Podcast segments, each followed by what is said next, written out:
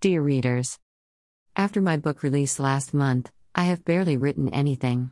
To feel productive, I released a omnibus slash collection of the Love and Friendship series, Click Here, as well as the first three books of the fantasy romance series, Click Here. They are available now as ebook, hardcover, and paperback. The audiobook for Ellie's Fate is now available. Narrated by the talented Kathy Handrock, I hope that you give it a listen. Smiley face. I want my writing motivation running back up again. I have at least three or four works in progress, but no stellar, can't wait to finish ideas. Muses, where are you? Here's to hoping that I have new book news the next time I write to you.